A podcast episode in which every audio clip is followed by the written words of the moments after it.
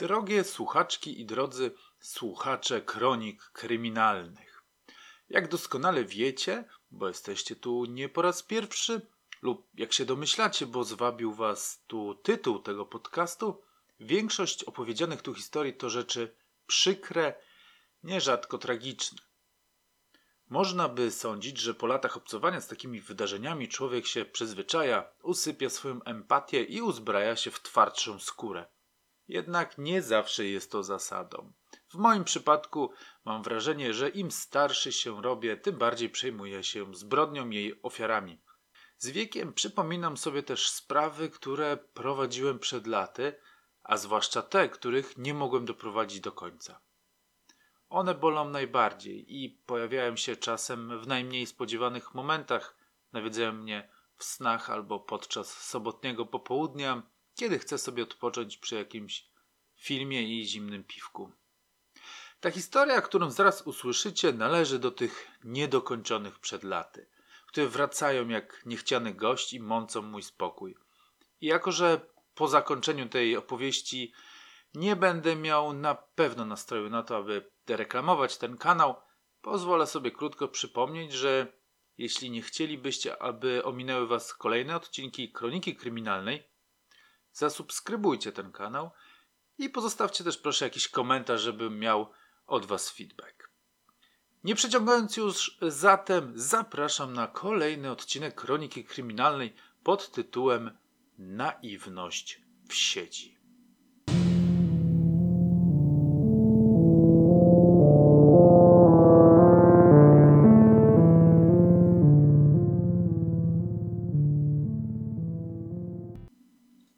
Główną bohaterką tej historii jest 16-letnia Agnieszka z Lachna. Była to bardzo miła, uśmiechnięta i otwarta dziewczyna, która lubiła zwierzęty, jazdę rowerem i komiksy o wampirach. Nie była zbyt popularna w swoim gimnazjum, a mam na myśli tę amerykańską filmową popularność, kiedy to wszyscy walczą o twoje względy. Była raczej cichą, nie rzucającą się w oczy nastolatkom. Choć zdarzyło jej się pojawić w szkole w różowych włosach, to nie po to, aby szokować czy zyskać poklask, ale bardziej wyrazić swoje ja, swoją niepowtarzalność, swoją wyjątkowość. Była prymuską, dostawała świadectwa z paskiem, brała udział w olimpiadach i kangurach matematycznych. Była raczej lubiana, ale uważano ją trochę za nudziarę.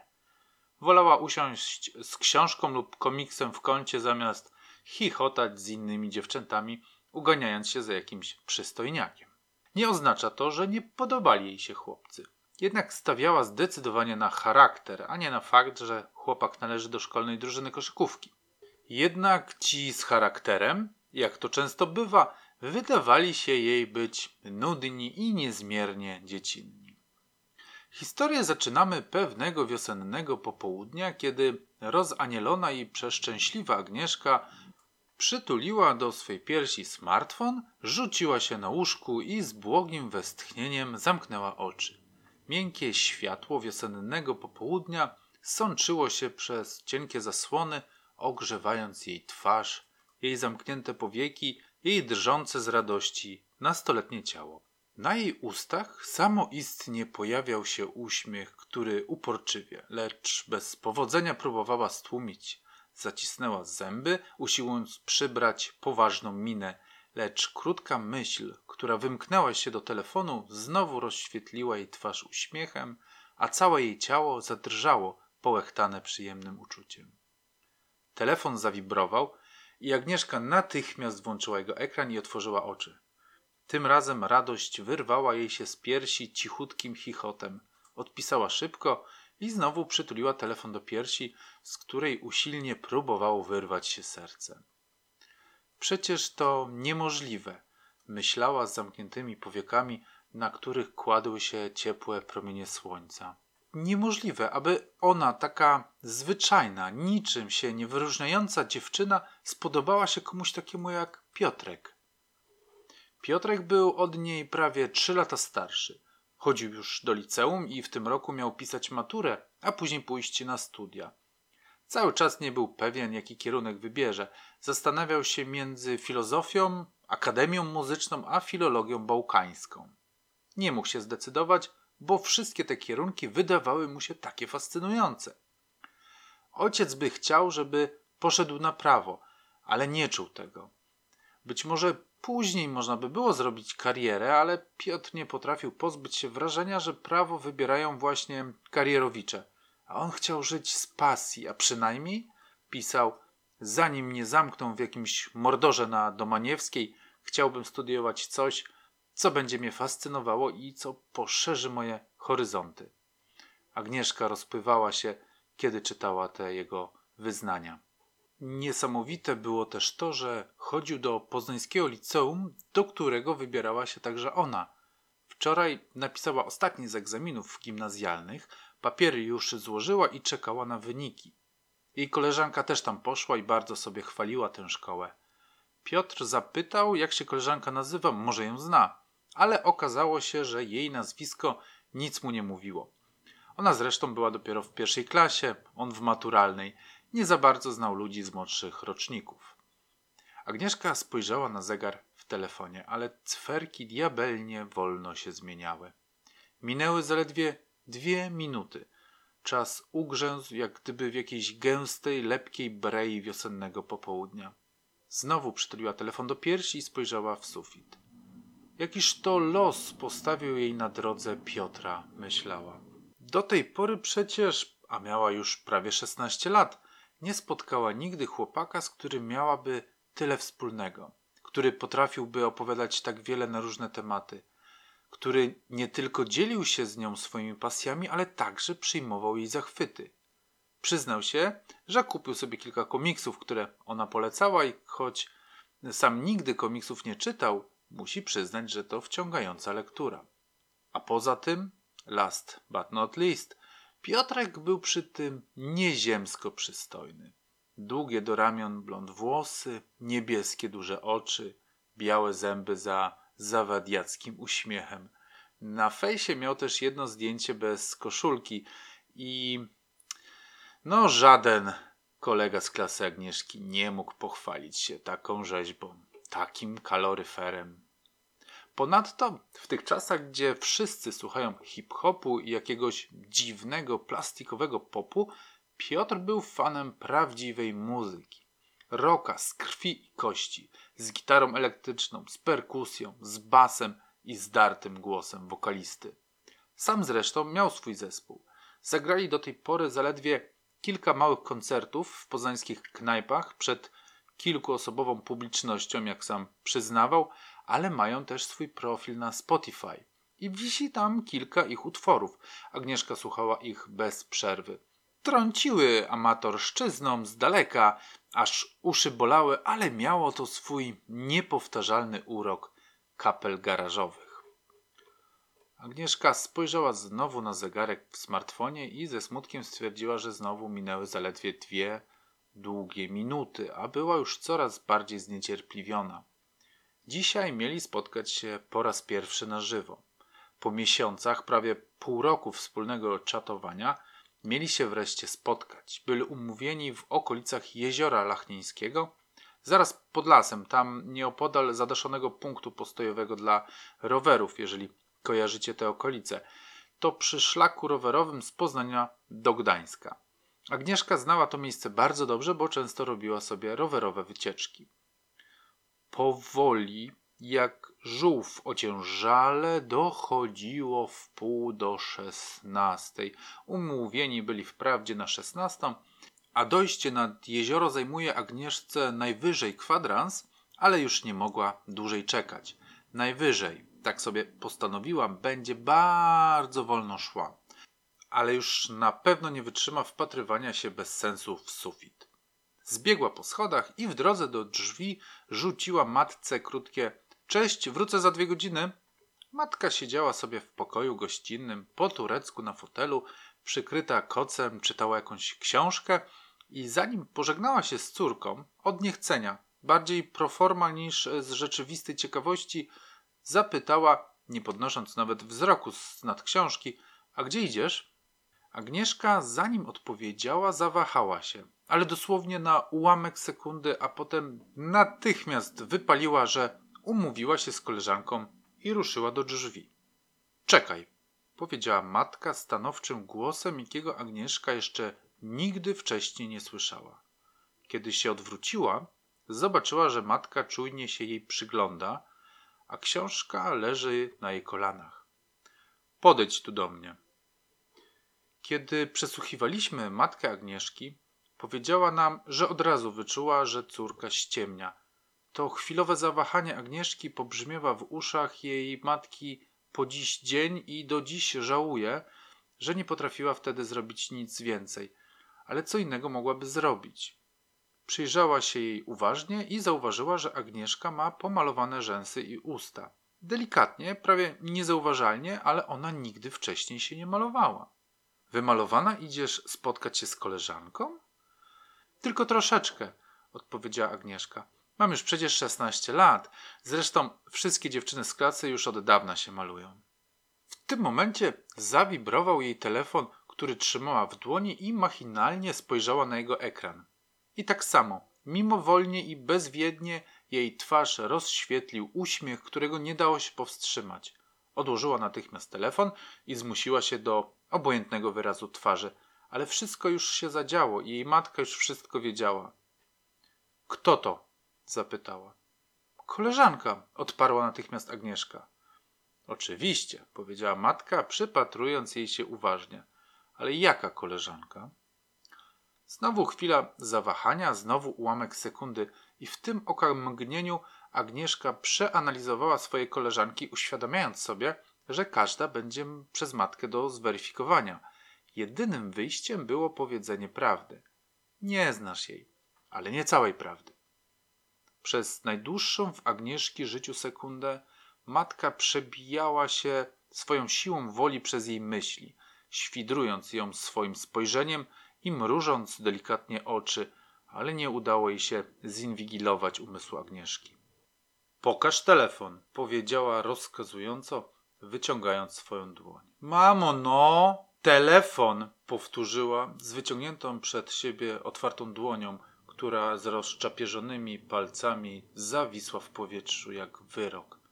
Agnieszka opuściła bezsilnie swoją głowę i podała matce telefon. Ta spojrzała na wyświetlacz, przeczytała kilka wiadomości i podniosła swój wnikliwy wzrok na córkę.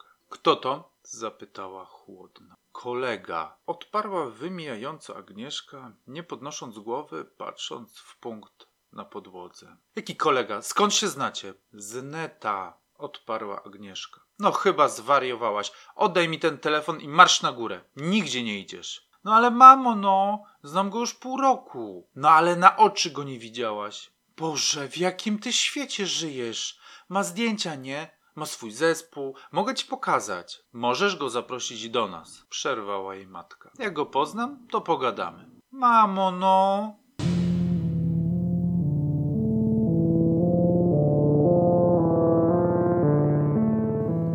Byłam na nią wściekła, przyznała nam podczas przesłuchania matka Agnieszki. Miałam ją za dojrzałą i mądrą dziewczynę. Tyle się słyszy o oszustwach internetowych, a ona jak naiwne dziecko idzie się spotkać z nieznajomym chłopakiem. Skąd pewność, że to ten, za którego się podaje, prawda? W internecie można przyjąć każdą dowolną postać. Mogła pani z tym do nas przyjść, powiedziałem. Spojrzała na mnie z drwiną, uśmiechając się przy tym smutno i pokręciła głową. Wzięlibyście mnie za przewrażliwioną paranoiczkę, powiedziała zgodnie z prawdą. Nawet byście tego chłopaka nie sprawdzili. Na jakiej podstawie, bo dwoje młodych ludzi sobie gada przez neta? Spuściłem głowę, słuchałem. Matka Agnieszki próbowała jej wyjaśnić swoją obawę o nią i wyperswadować jej pomysł spotkania się z nieznajomym. Przypomniała jej te różne historie, o których się co róż słyszy, że jakaś kobieta uwierzyła, że pisze do niej żołnierz amerykański, Clint Eastwood albo Will Smith, którzy potrzebują finansowego wsparcia, by mogli zacząć z nią nowe, szczęśliwe życie w Polsce. Agnieszka parsknęła złośliwym śmiechem. Nie jest aż tak naiwna, jak to sobie najwyraźniej matka wyobraża. Z Piotrkiem to nie jest kilkudniowa znajomość. Znają się od miesięcy i wiedzą o sobie wszystko. I tak, przyznaję, sama przez chwilę myślała, że to fejkowe konto, bo mają ze sobą tak dużo wspólnego, że aż trudno było w to uwierzyć. Ale to on pierwszy ją o to oskarżył. Jesteś albo moją imaginacją, pisał, albo kimś, kto dokładnie zresearchował moje konto i się podszywa. Tak idealnie dopasowanej do mnie dziewczyny jeszcze nigdy w życiu nie spotkałem. Przyznaj się. Czy ktoś taki mógł być oszustem? Opowiadał Agnieszce o platońskiej teorii dwóch rozdzielonych połówek owocu. Człowiek został stworzony jako jedność, jako połączenie animusa i animy, kobiety i mężczyzny, a potem rozdzielony przez Boży kaprys. I teraz tułamy się po ziemi, szukając tej swojej drugiej połowy, aby się z nią zjednoczyć w pełni i w szczęściu. A on, Piotr, nigdy nie był tego tak pewien, jak jest teraz, że właśnie ją spotkał, tę drugą połowę, swoją animę. I tego samego zdania była Agnieszka. Matka Agnieszki, jak dotąd, zawsze była jej dobrą przyjaciółką. Przez tyle lat rozumiały się prawie bez słów. Wysłuchiwała jej trosk, dawała dobre rady. Kiedy Agnieszka chciała przekuć swoje uszy, sama poszła z nią do Piercera, do profesjonalnego studio. Kiedy Agnieszka chciała pomalować swoje włosy na różowo, nie sprzeciwiła się, pomagała jej nawet spłukać włosy w koloryzującym szamponie. A kiedy chciała sobie zrobić tatuaż, no dobra, w tym przypadku powiedziała, że dopiero po osiemnastce, ale poza tym zawsze ją wspierała. Dlaczego nie tym razem? Dlaczego teraz, w najważniejszym momencie życia Agnieszki, nie chce jej zrozumieć? Nawet historia o dwóch połówkach jej nie przekonała. Przynieś mi też swój laptop, powiedziała ta królowa lodu głosem tak zimnym, że całe wiosenne popołudnie zamieniło się w listopadowy koszmar. Masz banana neta, aż dojrzejesz.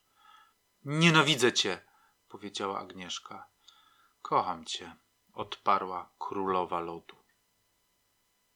Nazajutrz w szkole Agnieszka dopadła swoją przyjaciółkę. Pożycz mi na chwilę telefon, błagam, powiedziała. Muszę się zalogować na fejsa. Matka odcięła mnie od neta. Agnieszka wyglądała jak zmaltretowane dziecko, powiedziała nam jej przyjaciółka, kiedy ją przesłuchiwaliśmy. Miała zaczerwienione i opuchnięte oczy, jakby płakała całą noc. Nie chciała mi powiedzieć, co takiego zrobiła, że matka ją tak boleśnie ukarała, ale rzuciła się na mój telefon jak wygłodniałe zwierzę i zalogowała się na swój profil i z kimś pisała. Piotrek początkowo był na Agnieszkę zły i nie chciał z nią wcale gadać. W sumie, jak potem sam jej przyznał, nie tyle zły, co bardzo zawiedziony. Serce mu pękło i nie miał ochoty na dalszy kontakt. Przyjechał przecież do Lachna aż z Poznania, pociągiem i czekał na nią do późnego wieczora, licząc, że wreszcie się pojawi. Wysłał jej ze sto wiadomości i się martwił. Chciał jej nawet szukać, dzwonić do jej znajomych, do jej rodziców, ale przecież nie wiedział do kogo. Czuł się taki bezradny jak jeszcze nigdy. Przepraszam, pisała Agnieszka. Nie domyślasz się nawet, jak bardzo mi przykro, ale matka zamknęła mnie w domu. To stara dewota i nic nie kuma. Zabrała mi telefon i komputer, odcięła mnie od świata i więzi jej jak jakąś średniowieczną księżniczkę we wieży. Nie miałem pojęcia, odpisał Piotr. Teraz to jemu zaczęło być przykro, że się na nią złościł. Niepotrzebnie się na nią obrażał i nie chciał z nią gadać. To przecież takie dziecinne. Przepraszam, pisał. Gdybym tylko wiedział, że to matka cię uziemiła, nie strzelałbym takich żenujących fochów. Czyli wszystko ok? pytała Agnieszka. Tak, wszystko ok, uśmiechnięta buźka. Spokój znowu zagościł w sercu Agnieszki. Czuła się trochę jak Julia z dramatu Szekspira. Oto ona jej Romeo próbują znosić świadomie losy wściekłego pociski i strzały, wbrew jej rodzinie, która próbuje tę miłość zdusić. Ale przez to, że ich związek stał się trudniejszy, był jeszcze bardziej romantyczny. Zwłaszcza, że Piotr wpadł na pomysł, jak poradzą sobie z brakiem telefonu u Agnieszki. Kupię ci telefon, napisał. A jak napisał, tak zrobił. Kupił aparat na kartę, wysłał kurierem do paczkomatu i Agnieszka mogła go sobie bezpiecznie odebrać poza wścibskim spojrzeniem zimnych oczu jej matki. Agnieszkę rozpierała radość, że ma znowu kontakt z Piotrem, że jej wybaczył, że wszystko znowu wróciło na dobre tory. Ale niestety okazja do spotkania w najbliższym czasie przepadła, a to ją w jakiś sposób zaniepokoiło. Wierzyła mu, że teraz nie ma czasu, bo matura za pasem, a i zaczął przygotowywać się do egzaminów na studia, nie mówiąc już o tym, że nadal nie był pewien, jaki kierunek wybierze. Ale miała jakieś nieodparte wrażenie, że coraz mniej się nią interesuje. Coraz rzadziej do niej pisywał, a jego wiadomości stały się mniej zaangażowane, czasem wręcz lakoniczne.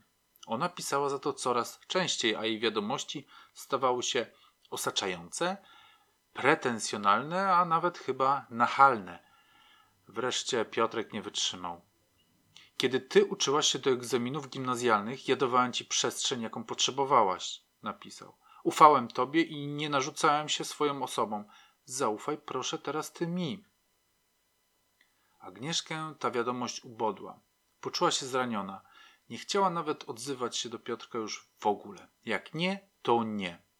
Ale po jakimś czasie zrozumiała, że może on ma rację, że przecież matura sama się nie zda, że potrzebuje przestrzeni, aby się uczyć.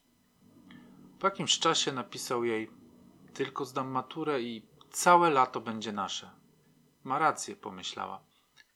Poczuła się nawet trochę jak namolna gówniara, która osacza faceta. Znała to tylko z filmów, ale uświadomiła sobie, że tak się chyba właśnie zachowuje. Nadal miała obawy, że Piotr o niej zapomina, a może znalazł sobie inną dziewczynę, ale postanowiła się mu nie naprzykrzać, żeby go do siebie nie zrazić. I rzeczywiście, przyszedł maj, a po maturze Piotr miał dużo więcej czasu. Pisywał do niej tak często jak na początku ich znajomości i pisał coraz piękniej. Poza tym był przekonany o tym, że testy zdał świetnie. Porównując swoje wyniki z wynikami, jakie znalazł w internecie, uznał, że na pewno dostanie piątki ze wszystkich przedmiotów. Miał coraz większe szanse dostać się na studia, wciąż jeszcze nie wiedział na jaki kierunek, ale to samo przyjdzie, przekonywał. Agnieszce natomiast udało się dostać do swojego wymarzonego liceum, do tego samego, którego świeżym absolwentem stał się Piotrek. Robiło się coraz cieplej, dni stawały się coraz dłuższe, a w powietrzu unosił się zapach miłości. A może tym razem ty przyjedziesz do Poznania? napisał Piotr. Przecież ty nawet nie znasz swojej nowej szkoły. Oprowadzę cię po mieście, Agnieszka umarła ze szczęścia. Tym razem przygotowała się też do rozmowy z matką. Minęły już prawie dwa miesiące, od kiedy ta zabrała jej telefon i komputer, od kiedy odcięła ją od świata. Mamo, zaczęła rozmowę. Rozmawiałam z Zosią. Wiesz z którą, nie? Z tą, co mieszka w Poznaniu i tam chodzi do liceum. Bo ona była w zeszły weekend w Lachnie u rodziców. No i powiedziała mi, że w jej szkole są teraz dni otwarte i że warto przyjechać i zobaczyć. I sobie pomyślałam, że może pojadę, co? Zosia powiedziała, że może mnie odebrać na dworcu z pociągu i oprowadzi mnie po mieście. Jak chcesz, to możesz do niej zadzwonić. Matka Agnieszki zadzwoniła do Zosi, która potwierdziła wszystko, co jej córka powiedziała i obiecała też, że się nią zajmie. W internecie na stronie szkoły też była informacja, że odbywają się dni otwarte, spotkania z przeszłymi nauczycielami, wstępne integracje nowych klas. Chciałam dać córce kredyt zaufania, powiedziała nam matka Agnieszki na przesłuchaniu. Przez te dwa miesiące zachowywała się wzorowo i chciałam wierzyć, że przeszły jej te amory. Zamilkła, pokręciła głową i cicho porsknęła śmiechem. Zachowałam się tak, jakbym nigdy nie miała szesnastu lat. Oddałam Agnieszce telefon. Ciągnęła dalej. Z prośbą, aby zameldowała się, jak tylko dojedzie do Poznania. I niech bezzwłocznie odbiera, kiedy jej będę do niej dzwonić. Westchnęła i uśmiechnęła się smutno, patrząc mi w oczy.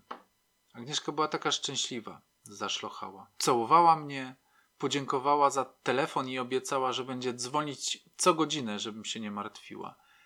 I pierwszy raz od tych dwóch miesięcy powiedziała, że mnie kocha. Ale już nigdy nie zadzwoniła. Pierwszą wiadomością, jaką Agnieszka wysłała z odzyskanego telefonu, była wiadomość do Piotra o treści: Mam swój telefon, jutro się widzimy. Piotr odpisał, że super, że tęskni i że nie może się doczekać. Następnego dnia rano wysłał jej wiadomość, że jego stary wraca właśnie z delegacji do Poznania i będzie jechał przez Lachno. Jak chcesz, możesz zabrać z nim. Ale to nie będzie jakieś dziwne? odpisała Agnieszka. Twój stary jest spoko? Stary jak stary, trochę nudziarz, będzie cię wypytywał o szkołę i takie tam. Ale upiera się, że nie powinnaś jechać sama pociągiem, bo to niebezpieczne.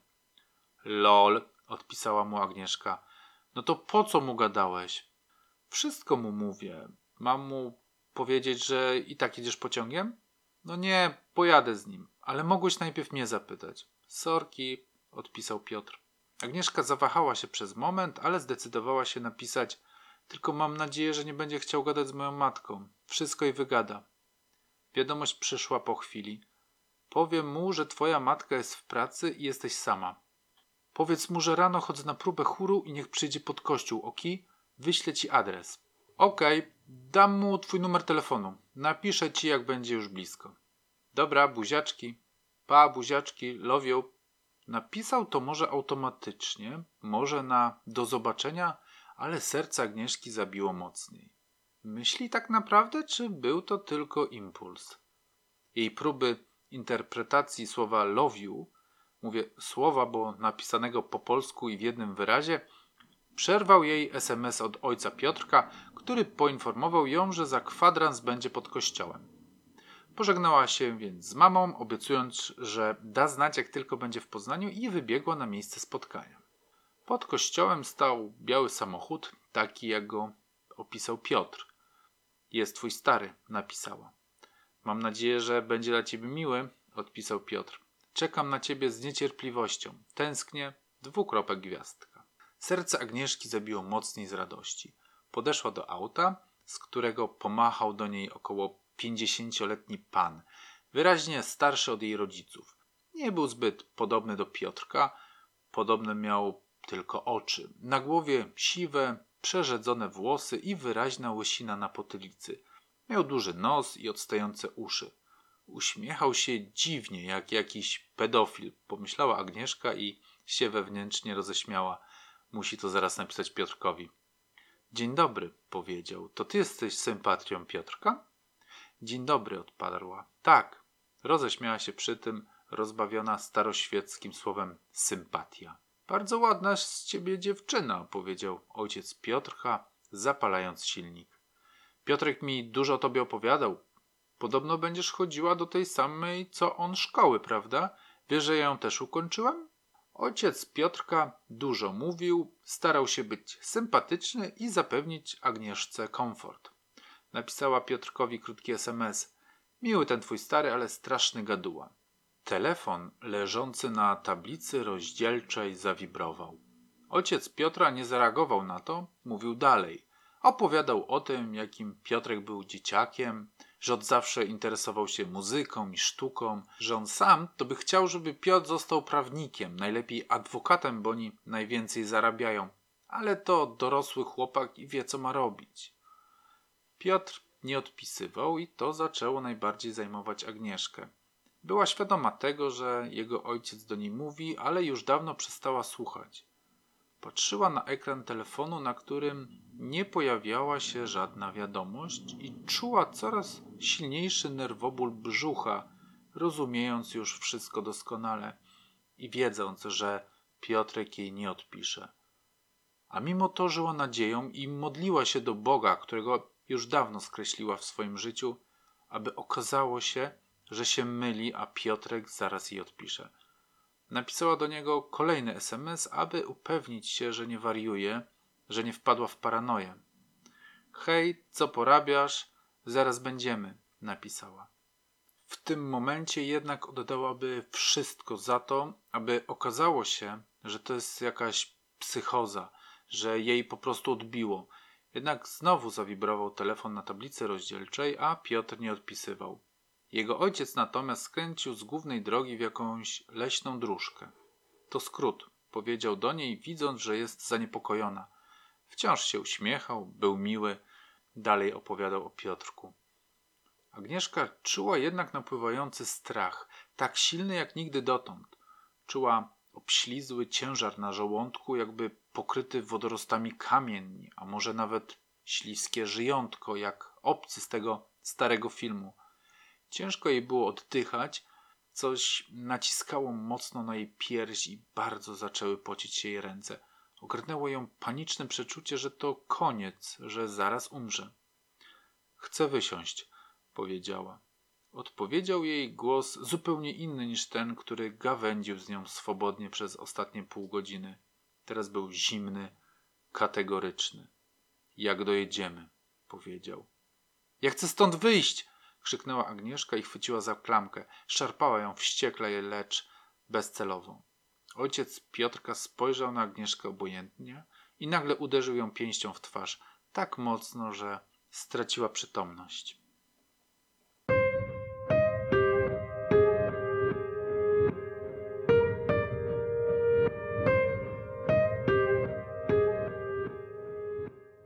Matka Agnieszki siedziała w kuchni przy stole, pijąc zimną już kawę i patrzyła na swój telefon, w którego czarnym lustrze odbijała się jej zatroskana twarz. To nie jest moralne, myślała, a może nawet nie jest legalne. Czy powinnam stracić zaufanie mojej córki? Ona zawiodła moje, więc prawem talionu jestem usprawiedliwiona. Włączyła wreszcie swój telefon i weszła w aplikację. Odetchnęła ciężko i włamała się na telefon córki. Wiadomości. Przeczytała pierwszą wiadomość, jaka jej się wyświetliła. Odzyskałam swój telefon i jutro się widzimy, przeczytała. Poczuła, że zakuło ją serce. Agnieszka znowu ją zdradziła. Z dalszej lektury zrozumiała, że Agnieszka nadal umawiała się z tym Piotrem. To do niego miała jechać do Poznania, ale z Lachna odebrać miał ją jego ojciec. Wtedy matka Agnieszki poczuła paraliżujący strach. Włączyła natychmiast namierzanie telefonu córki. Zalogował się pośrodku jakiegoś lasu w połowie drogi do Poznania, gdzieś na północ od Gniezna.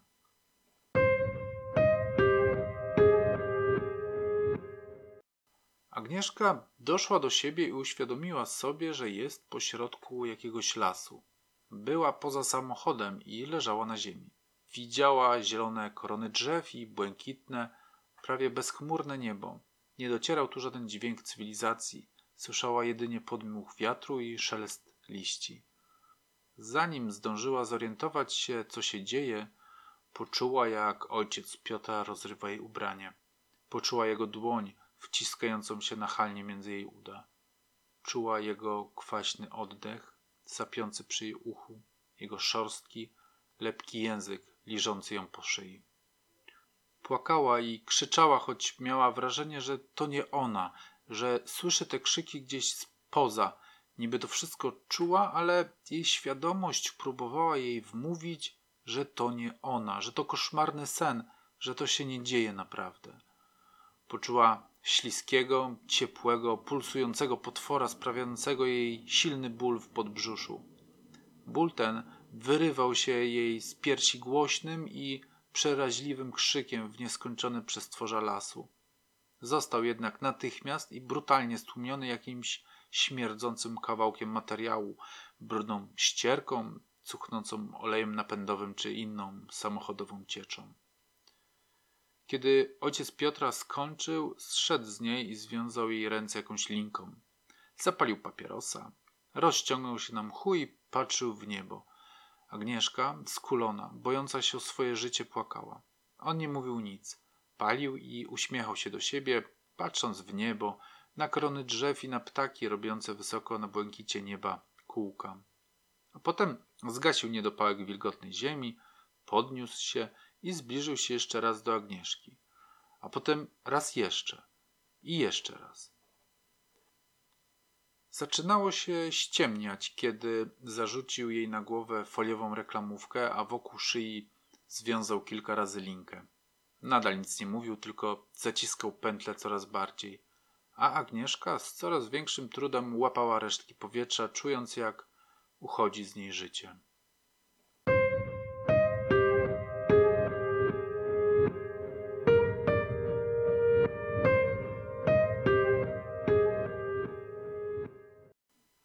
Myślę, że pojawiliśmy się w ostatniej chwili.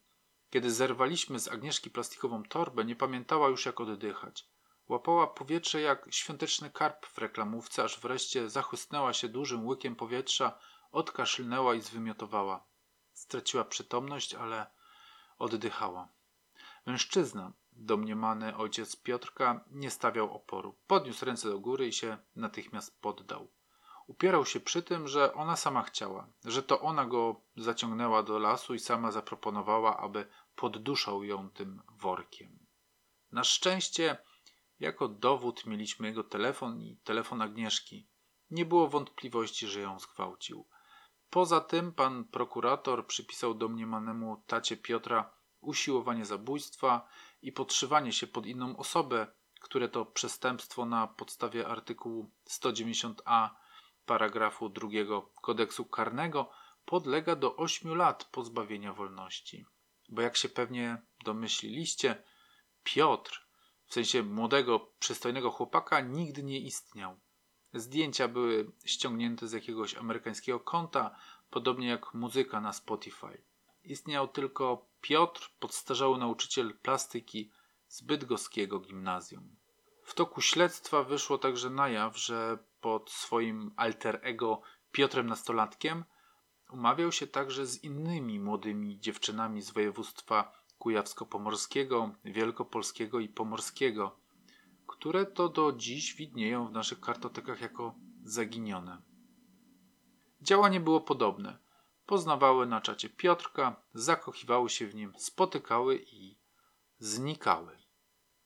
Mimo, że przesłuchiwaliśmy go całe godziny przez wiele tygodni, nie przyznał się do żadnego zabójstwa. Upierał się, że owszem, miał z zaginionymi stosunek, ale potem je porzucał i nie wie, co się dalej z nimi działo. A że zginęły, on nie ma z tym nic wspólnego. Żadnej z tych dziewcząt do dnia dzisiejszego nie odnaleziono i, jak się domyślacie, nie odnaleziono także ciała żadnej z nich. Piotr, podszywający się pod Piotrka, nie powiedział także, co oczywiste, gdzie znajdują się zamordowane ciała tych wszystkich kobiet. On nadal upiera się przy tym, że nie wie. Może wyjechały za granicę i tam sobie żyją. A ja, mimo tego, że wiem, że on jest wielokrotnym gwałcicielem i mordercą, nie mam niczego, aby mu to udowodnić. Jeśli jakimś cudem nie zwierzy się komuś pod celą, albo jeszcze większym cudem my nie odnajdziemy ciał zabitych dziewczyn, zostaną one na zawsze jako zaginione, a on nigdy nie odpowie za to, co zrobił. No i to by było na tyle. Dziękuję, jeśli dotrwaliście do końca i życzę nieustająco zdrowia w tym covidowym świecie. Do usłyszenia za tydzień. Dobranoc.